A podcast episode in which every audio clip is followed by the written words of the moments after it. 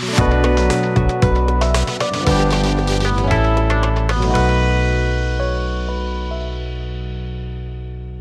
Here merhaba. Bugün dijital dönüşümü konuşmaya devam ediyoruz. Post dijital dönemde modern pazarlamacının rolü nasıl olmalı konu başlıklı serimizin ikinci bölümündeyiz. Bugün bahsedeceğimiz bazı konuları e, söylemek istiyorum size. Birinci e, ve ilk e, değineceğimiz konu değişim ve getirdiği zorluklar. Sonrasında content ve context ilişkisi arasında nasıl bir bağlam var? Hangisi olsa olur, hangisi king, hangisi queen? queen. Biraz e, bunlardan bahsedeceğiz. Güçlenen yeni tüketiciyi e, anlamaya çalışacağız. İpleri nasıl ele geçirdi, markalar nasıl yaklaşmalı buna bakacağız. Ve tabii ki data kullanımından bahsedeceğiz. Pazarlama teknolojileri, Martek ne durumda, nasıl ilerledi, nasıl bu noktalara geldi, bütçeleri e, ne kadar arttı bunlara bakacağız. Öncelikle de ben e, geçtiğimiz bölümde buna bir itirazım var demiştim dijital dönüşüm konusuna. Oradan başlamak istiyorum. Dönüşmekle ilgili benim şöyle bir düşüncem var. Olmadığın bir şeye dönüşemezsin.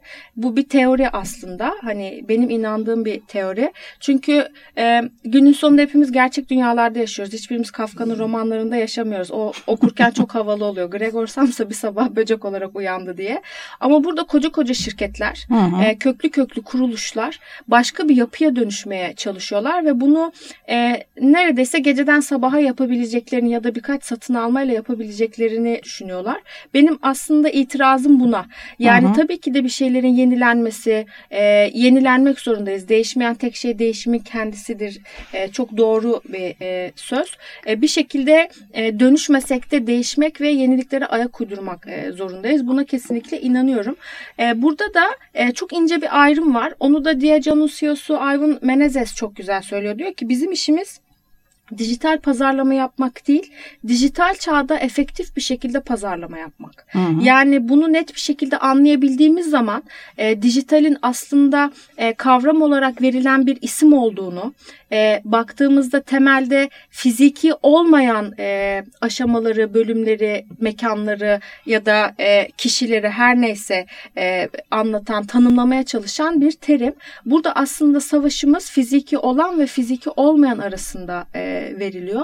Günün sonunda da e, görmediğimiz, duymadığımız, elimizi uzattığımızda ne olduğunu çok anlayamayacağımız şeyler bizi biraz tedirgin ediyor. O yüzden de aslında bu değişim ve getirdiği zorlukları konuşmaya başlıyoruz.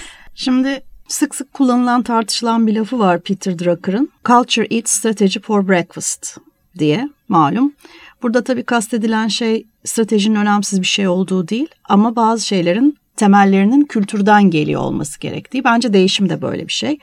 Değişim dediğiniz zaman işte 3-5 komiteyle birkaç tane toplantıyla işte hedefler koyarak ve stratejiler yazılarak ulaşılabileceğini zannederek hata yapıyoruz aslında bakarsanız. Değişimin çok temelden gelmesi gerekiyor. Kültürel bir değişimin de yaşanması gerekiyor. Özellikle bu post dijital döneme geçişteki pek çok şeyi başka türlü yapıyor olmanın, işte ipleri müşterinin eline veriyor olmanın, işte daha fazla datayla hareket edebiliyor olmanın, işin içine bu kadar teknoloji girmesinin ve benzeri şeylerin açtığı bize bu meydan okumalar, bu savaş alanları aslında bu kültürel değişikliği gerektiriyor. Ama değişmek zorundayız. Yani orası da bir gerçek. Ee, bu değişimi yaşamak zorundayız. Bütün şeylerini, zorluklarını göğüsleyerek. Bunun birkaç tane sebebi var aslında. Birincisi güncel kalmamız gerekiyor. Yani etrafımızda bir sürü şey değişiyor. Bir sürü yöntem değişiyor, tüketici değişiyor. Bugün artık e, Gen Z'den bahsediyoruz. Bunların e, yaşça büyük olanları en uç 24-25 yaşına geldiler. 24-25 yaş dediğiniz bugün artık ekonomik olarak son derece aktif ve hatta hayatını yeni kurduğu için hızlı tüketim yapan, hızlı satın alma yapan bir insan grubundan bahsediyoruz. Biz daha bunu tam olarak e, millennial'dan çıkıp Gen Z'ye kendimize uyduramamışken şimdi alfa kuşağından bahsediliyor. Alfa kuşağı bambaşka bir kuşak. Bunların talepleri de başka, e, tükettikleri ürünler de başka ve o ürünlerle ilgili iletişimde kalma, haberdar olma talepleri de başka. Dolayısıyla güncel kalmamız gerekiyor. E, rekabetin önünde gitmemiz gerekiyor. Çünkü bizim yapamadığımız her şeyi yapan birileri var sonuçta ortamda. Ürün satmaya, satış yapmaya devam etmemiz gerekiyor. Doğru düzgün bir hedefleme yapmamız gerekiyor. İşte karlılığımızı arttırmamız gerekiyor hiç durmadan değişen, şimdi çok moda, ay şimdi modası geçti, dur dur tekrar moda oldu diye sürekli karşımıza geçen trendlerle mücadele etmemiz gerekiyor. Dolayısıyla bu değişimin peşinde, yanında, önünde koşarak bir şekilde e, bu sürece dahil olmamız gerekiyor. Kolay mı? Değil ama günün sonunda şöyle bir şey söyleyeceğim. Bütün şirketlerdeki birimler ve departmanlar içindeki bu değişimle mücadele etmeye ve bununla ilgili fikir üretmeye en yatkın olan da kabul edelim pazarlama departmanları.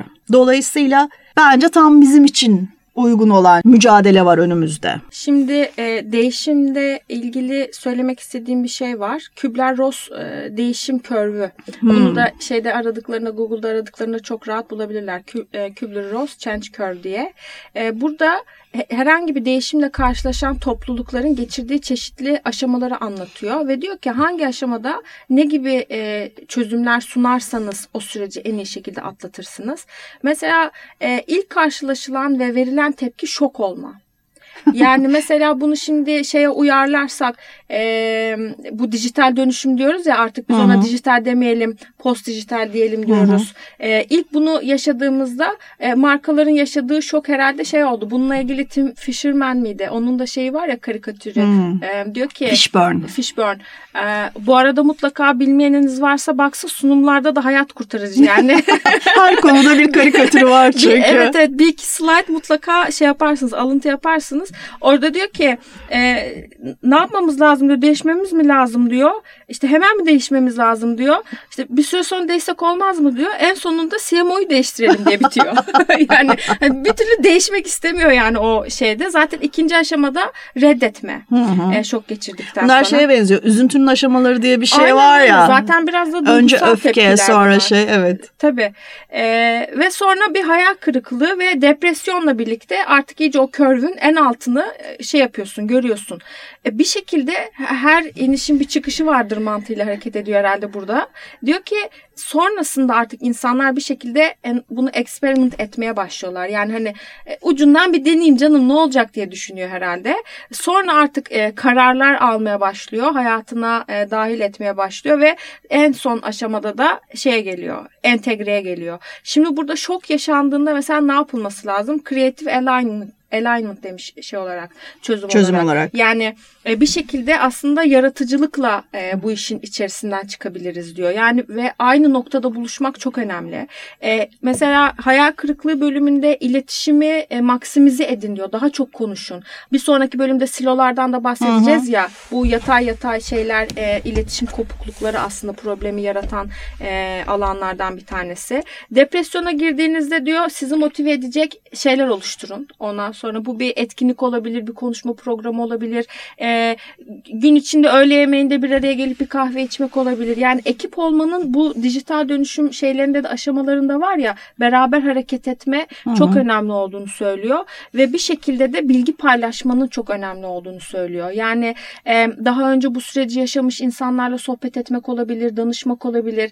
E, burada kesinlikle şöyle bir inanç olmasın. İşte dünyaca ünlü bir e, danışmanlık şirketiyle anlaştık. Geldiler bizi dönüştürecek. O bizi dönüştürecek hı hı. E, ve işte biz de ona milyon dolarlar vereceğiz. vereceğiz. Oh tamam. Oh tamam gibi bir şey kesinlikle söz konusu değil.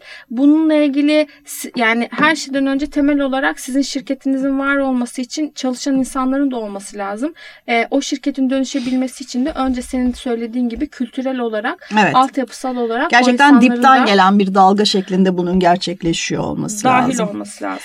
Şimdi biraz önce dedim ya yani şimdi jenerasyon e, Z'den bahsediyoruz. Gen Z'den bahsediyoruz. Henüz daha millennial'ları tam olarak ne yapacağımızı bilememişken. E, dolayısıyla her şeyin değiştiği gibi onlara iletişim yöntemleri de değişiyor. Facebook dedik, Instagram dedik, Snapchat dedik, Twitter dedik. Şimdi bir de TikTok diye bir şey var hayatımızda. Evet. Geçen programlardan birinde hakim değilim demiştim. Onu çalıştım geldim. İşte indirdin mi? Şeyi, indirdim, indirdim. Nasıl? Yani gerçekten e, ben kendimi şey gibi hissediyorum. Japonya'ya gitmiş gibi hissediyorum. Bambaşka bir kültür. Anlamaya çalışıyorum. Oradaki kültürel değişikliği sindirmeye ve bundan keyif almaya çalışıyorum ama bana göre değil. Ama Türkler bu, de çok yoğun kullanıyor. Çok, çok yoğun kullanıyor. Ama zaten bana göre olmaması çok normal. Ee, bana göre olmaması yanlış bir yön yer olduğunu söylemiyor. Hı-hı. Çünkü şu anda ayda 500 milyon aktif kullanıcısı var. Yani kayıtlı kullanıcısı 1,5 milyonun üzerinde, milyarın üzerinde zaten. Zaten e, bana göre olmaması çok normal. Tüketicilerin yüzde 70'i 30 yaşının altında kullanıcılarının. Yani bu Facebook'ta artık anneannem geldi, teyzem bana mesaj atıyor. Of Allah'ım aldığım yoruma bak diyen insanlar kaça kaça kaça kaça TikTok'a kadar kaçtılar. Bu 15 saniyelik kısa kısa videolar. Bir ve de Instagram gibi estetik kaygısı da yok. de yok aynen öyle. Bir de müzikle eşleşiyor. Evet. Çünkü ben bilmiyordum TikTok eski müzikaliymiş. Evet. Müzikaliyi biliyor musunuz bilmiyorum hiç kullandınız mı? E, onu da kullanmamıştım. O da bana çok hitap etmiyordu ama günümüzde dediğim gibi Instagram stratejilerimizi, YouTube stratejilerimizi henüz daha bir şeye oturup hayatımızda bu kadar içselleştirmekte zorlandığımız noktada şimdi bir de TikTok'la uğraşıyoruz. Eğer Twitch var. Twitch var. 30 yaşının altında bir insanla mü, e, münasebete girmek istiyorum, onlara ulaşmak ve sesimi duyurmak istiyorum diyorsanız işte Twitch kullanıyorsunuz, TikTok kullanıyorsunuz. Al sana yepyeni bir Dünya. kapı daha açıldı. Yeni bir öğrenilmesi gereken ve de e, ulaşılması gereken bir insan topluluğu ve ona giden bir yol daha açıldı. Dolayısıyla dipten gelen bir dalga ama o dalganın bir an önce geliyor olması gerekiyor. Değişeceğiz. Boşuna direnmeyelim. Ya aslında bence burada temel olarak e, hani o curve'deki gibi de insanlar şok oluyor ya korkma e, Evet. duygusu var. İster Var. istemez var. Çünkü hani bilmediğin bir dünyaya adım atıyormuşsun gibi geliyor. Hata ve yapmak çok kolay. Şimdi burada çok iyiyiz. Hani bildiğimiz işi yapıyoruz. Tamam, çok öğrendik bunu. güvendeyiz. Kuralları yazdık. Aynen öyle. Ondan sonra işte briefimizi Template'leri veriyoruz. yaptık. Template'lerimiz hazır. Burada Tabii. bizi rahatsız edecek, uykumuzu kaçıracak bir şey Yok. yok. E, ama şimdi öteki tarafa baktığında yeni bir şey öğrenmen gerekiyor. Deneme yanılma Şimdi var. sen istediğin kadar yeni bir şey öğrenmekten kork. E, zamanın ruhu seni buna mecbur bırakıyor. Mesela Dünya Ekonomik Forumu diyor ki e, 2020'den itibaren e, bireyler 120 saat e, eğitim e, alacaklar bir yıl içerisinde. Yeni konular öğrenmek hı. için. Yani şimdi bugün hepimiz e, artificial intelligence konuşan insanları dinlemekten çok keyif alıyoruz. Sadece dinlemekle kalacağımızı sanıyoruz ama hı. hayatımıza girdiğinde ne yapacağız? Yani o bir Evet. soru işareti. Sonuçta ona gene bizim mücadele etmemiz Aynen gerekecek. öyle. Eğer çalışıp para kazanmak istiyorsak, bir şeyler üretmek istiyorsak öğrenmek zorundayız. Doğru. Bu noktada zaten aslında içerikten de bahsedebiliriz. Content ve context ilişkisinden de bahsedebiliriz. Çünkü her şey gelip dönüp dolaşıp buraya dayanıyor. Geçen gün bu konuda düşünürken onunla ilgili bir şey gördüm, bir yazı gördüm. Gerçekten tam olarak kafamda, kafamda uçuşan ama bir türlü anlam verip ifade edemediğim kelimeleri çok güzel yer yerine koydu. Content ve context diye sanki içerik ve bağlam diye yepyeni bir şey icat etmişiz gibi konuşuyoruz. Ama bugüne kadar yapılmış olan tüm reklam çalışmalarını hani 50'lerden bugüne geldiğinde aslında yaptığın her şey ya içerik ya bağlam. Yepyeni Aynen. bir şeyden bahsetmiyoruz. Ve bu işi doğru yapmanın yolu da doğru içeriği doğru bağlamla sunmak. Yani reklamcılığın temeli bu aslında. Bu dijital dünya ile beraber sanki yepyeni bir daha önce hiç konuşulmamış, hiç kullanılmamış terimlerden bahsediyormuşuz gibi bir şey içinde giriyoruz ama burada değişen tek şey içeriği kimin ürettiği ve bağlamı kimin sağladığı. Biraz burada ipleri kaçırmış olmanın verdiği bir farklılık var ki biraz sonra zaten güçlendirilmiş, ekstra güçlendirilmiş e, müşteriden de tüketiciden de bahsedeceğiz.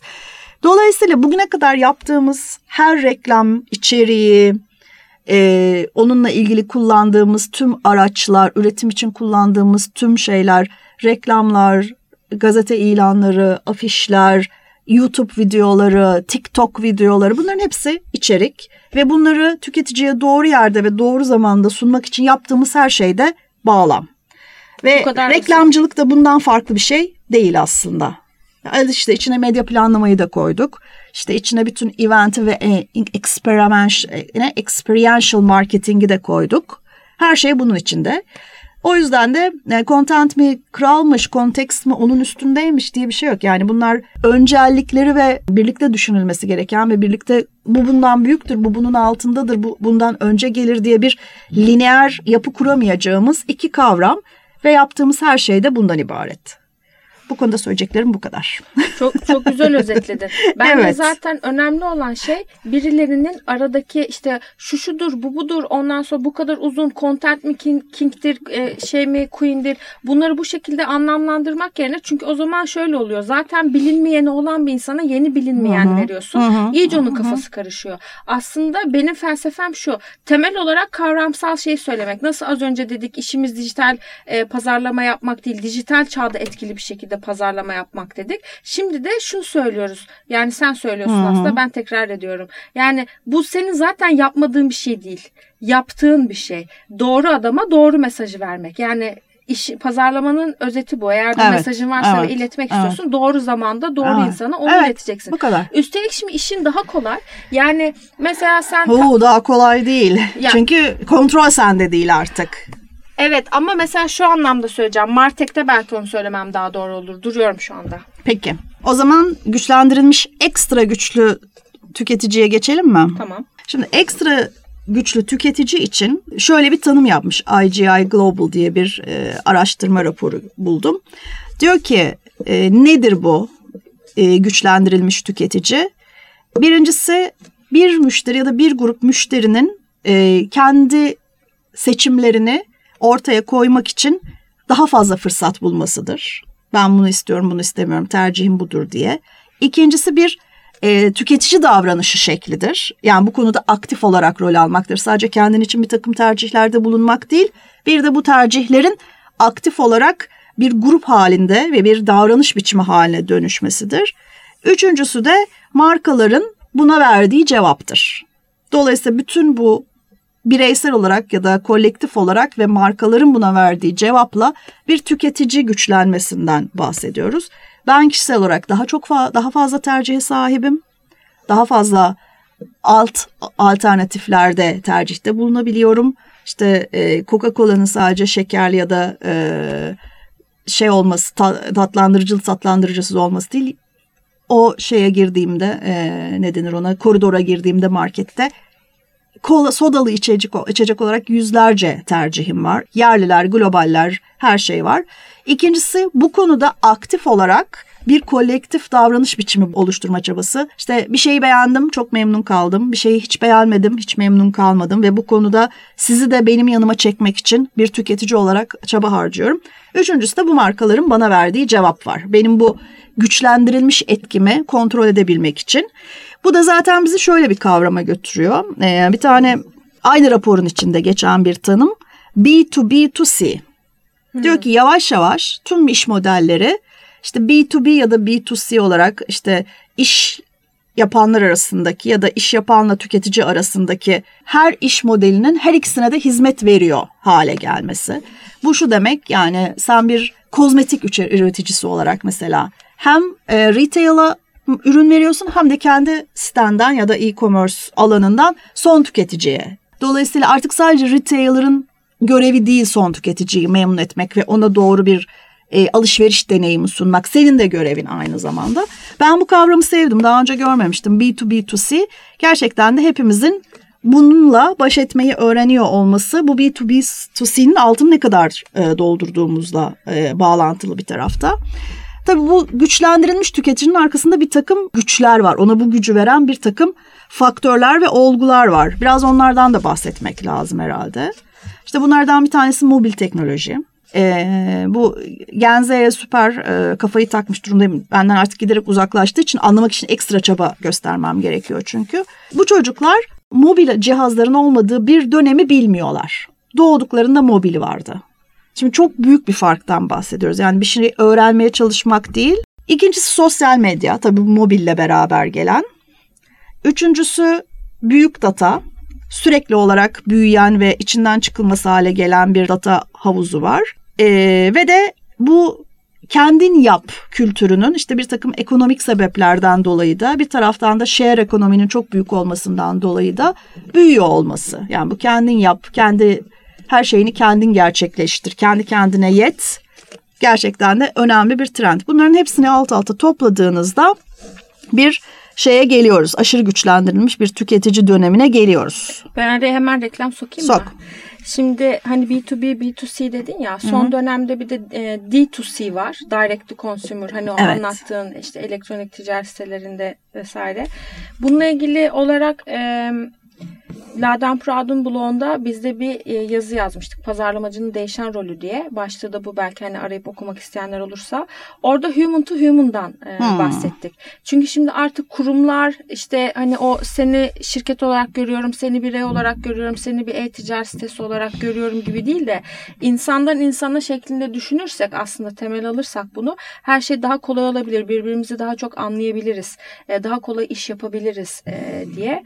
Çünkü tüketici diyoruz, işte e, hedef grup diyoruz, e, bizim müşterilerimiz diyoruz ama özünde baktığında dünyanın geldiği noktada artık bunları insan olarak adlandırmak, birey olarak adlandırmak yeni bir trend olarak e, gözüküyor önümüzde.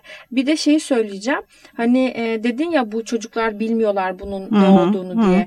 Olmadığını, ne olmadığını bilmiyorlar. Yani bu böyle hani... E, acı verici bir şey mi yoksa hani kendimizi şanslı hissedeceğimiz bir şey mi bilmiyorum bu arada.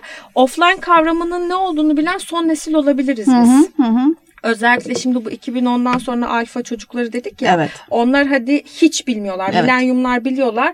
Gen Z biraz şey yapıyor. Aa siz bunları gördünüz mü? Hani Hı-hı. böyle şeyler var mıydı En azından diyor. kendi ebeveynlerinden falan A- böyle aynen. bir şey olduğunu bir biliyor. Bir kulak dolgunluğu evet. var en azından. Dalga geçebileceği şeyler, enstantaneler var yani. Daha bu sabah şeyde konuştuk hani 90'ları ve o zamanın e, müzik kültürünü. Şu anki şeylerle imkanlarla kesinlikle ölçüşemez yani. insanlar Tabii. aylarca un kapanında yatıyormuş kaset yapabilmek için.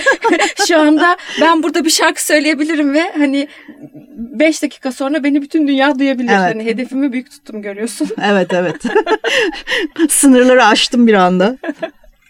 Ve Martek e, data kullanımı. Evet şimdi bütün bunları bu işte yok değişim yok içerik yok işte güçlendirilmiş tüketici bunlar aslında şöyle bir noktaya getiriyor bizi. Kapımıza dağlar gibi veri yağılıyor. Evet.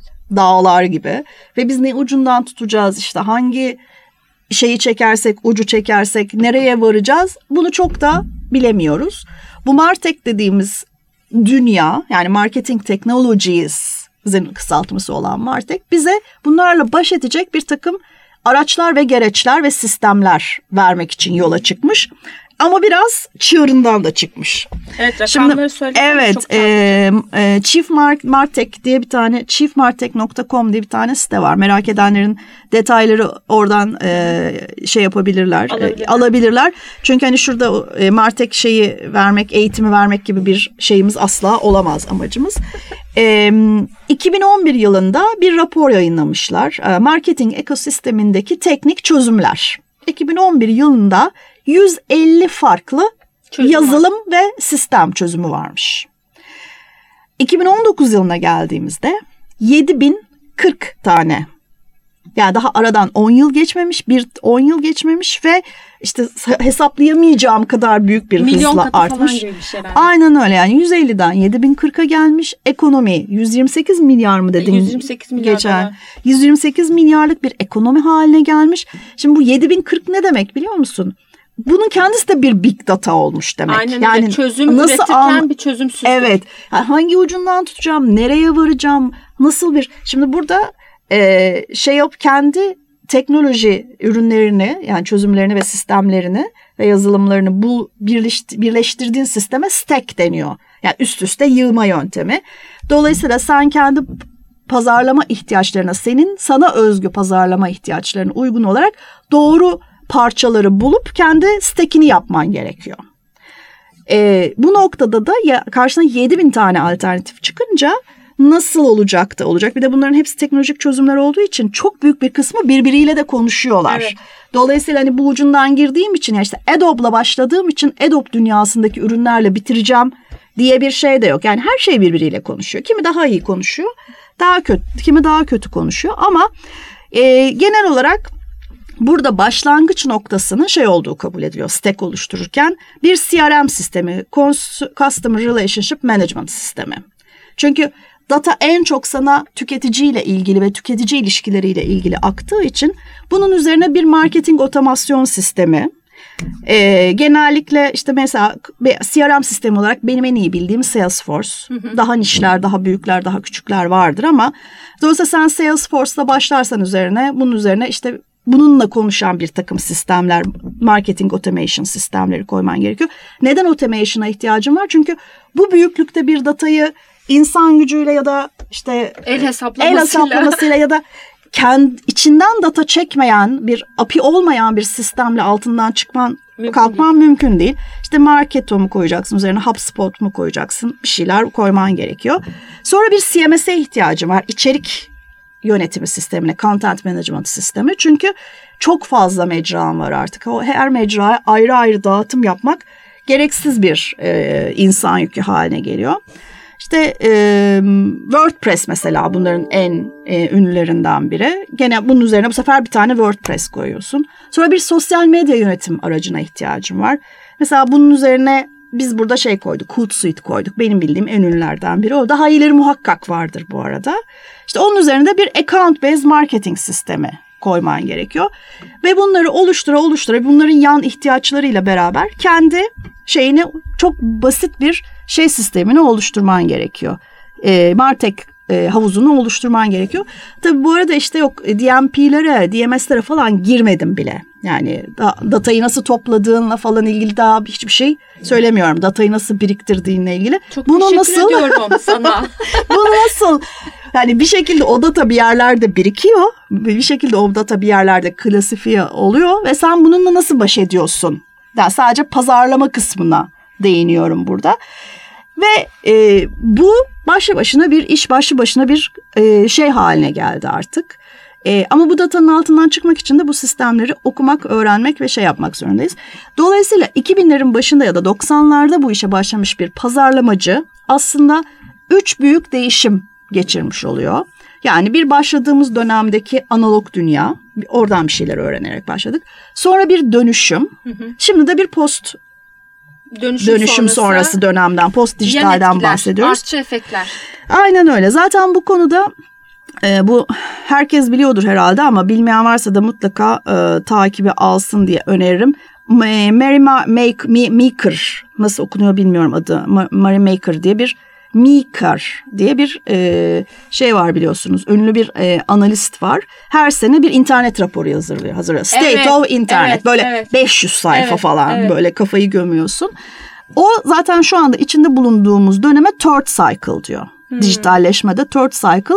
Çünkü yavaş yavaş insanla teknolojinin merge olduğu döneme hmm. doğru gidiyoruz. Yani wearable'lardan sonraki hmm. giyilebilir teknolojiden sonraki dönem teknolojiyle insanın birbirinin yavaş yavaş içine doğru işte implantların falan konuşulmaya başlayacağı bir döneme doğru gidiyoruz diyor. Şimdi e, korkutucu e, ama valla umduğumuzdan hızlı geliyor bu tür değişimler. Bizim sunumda bir şeyimiz var, bölümümüz var. E, 60 saniyede 400 yıl diye.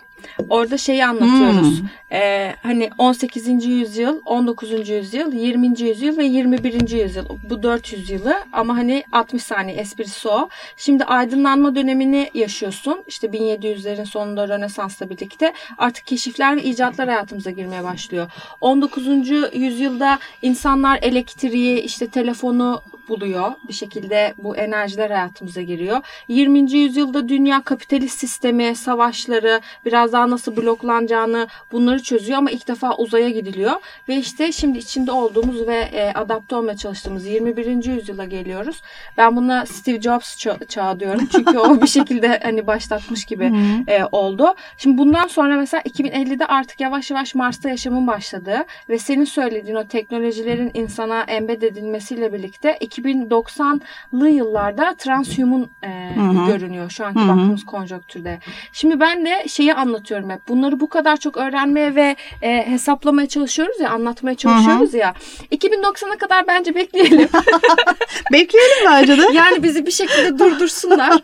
Çünkü bu şeyler hafızalar falan çipler e, takılıyor ve seni tekrar hayata geçiriyorlar ya. Aynen öyle. Çünkü hani o zaman da hala marketing yapılacak mı bilmiyorum ama insana bir şey anlatmak. Marketing her zaman yapılacak. Yapılacak evet. diyorsun değil mi? Alıcı ve satıcı olduğu sürece Devam bu aradaki edecek. ilişkinin birin tarafından tanımlanması ve yönlendirilmesi gerekecek. Düşünsene o çağlarda bizim şu an içinde bulunduğumuz döneme bakanlar herhalde e, antik Mısır dönemine bizim baktığımız gibi bakacaklar. Yani sonuçta çok o kadar uzağa gitmeye gerek yok. Ee, ben şeyi ucundan kaçırdım ee, pazarlama iletişimi işinde. Ee, TRT'ye Ankara'ya reklamların 35 e, milimetrede gönderildiği ve gönderilirken de senaryonun şeye girdiği, denetime girdiği dönemi ucundan kaçırdım. Pişman mısın? Ee, yok pişman değilim tabii ki. Çünkü şöyle bir anım var. Ee, TRT'ye hala denetime gidiyordu ama önemi azalmıştı özel kanallar açıldığı için. Şöyle demişti bir kere TRT'deki görevli memur bize. Faksı üç kere çekin. Garanti olsun diye. Hayır fotokopi alamadığı için.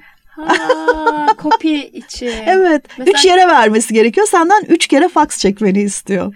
Ay bir şey söyleyeceğim. Ünlü düşünür Seda Sayan'ı yine anmam lazım şu anda. Al. Programın sonunda, kaydın sonunda e, yıllar önce televizyon programına başladığında hatırlar mısın? Fax şeyi bütün stüdyoyu Evet, metrelerce evet. aşardı. İnsanlar ne kadar çok fax çekerdi. Evet. Çünkü hani e, fax işle ilgili bir şey ve bir insanın evinde olması çok normal değil. Ama kadına bütün şey halk fax Ha, çekiyor. halkın faks gönderiyor. Ha, yani Tebaam.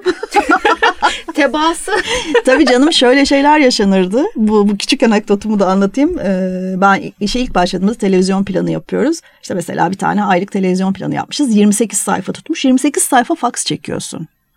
Karşı tarafta sayfalar birbirine karışıyor. Sen şimdi onu olduğu gibi çöpe at ben tekrar çekiyorum diyorsun falan. Faks sefilliktir Düşünsene ya. işi. Evet. Şimdi e, tek tuşla Evet. her şeyi istediğin her şeyi yapabiliyorsun. Evet, yani evet. ekosistem Ben bilgisayardan faks çekileceği zaman yani kar- karşılıklı kutlamalar yapıp birbirimizi öpmüştük falan. Yani bilgisayardaki yazdığım metni e-mail'in atası bu. Faks gönderebiliyordun. Ben mesela birisi bana kart vizit verdiğinde eğer orada fax varsa o kartla ilişkimi o an kesiyorum. yani çünkü şimdi, Benimkinde var mı acaba? Farkında bile değilim.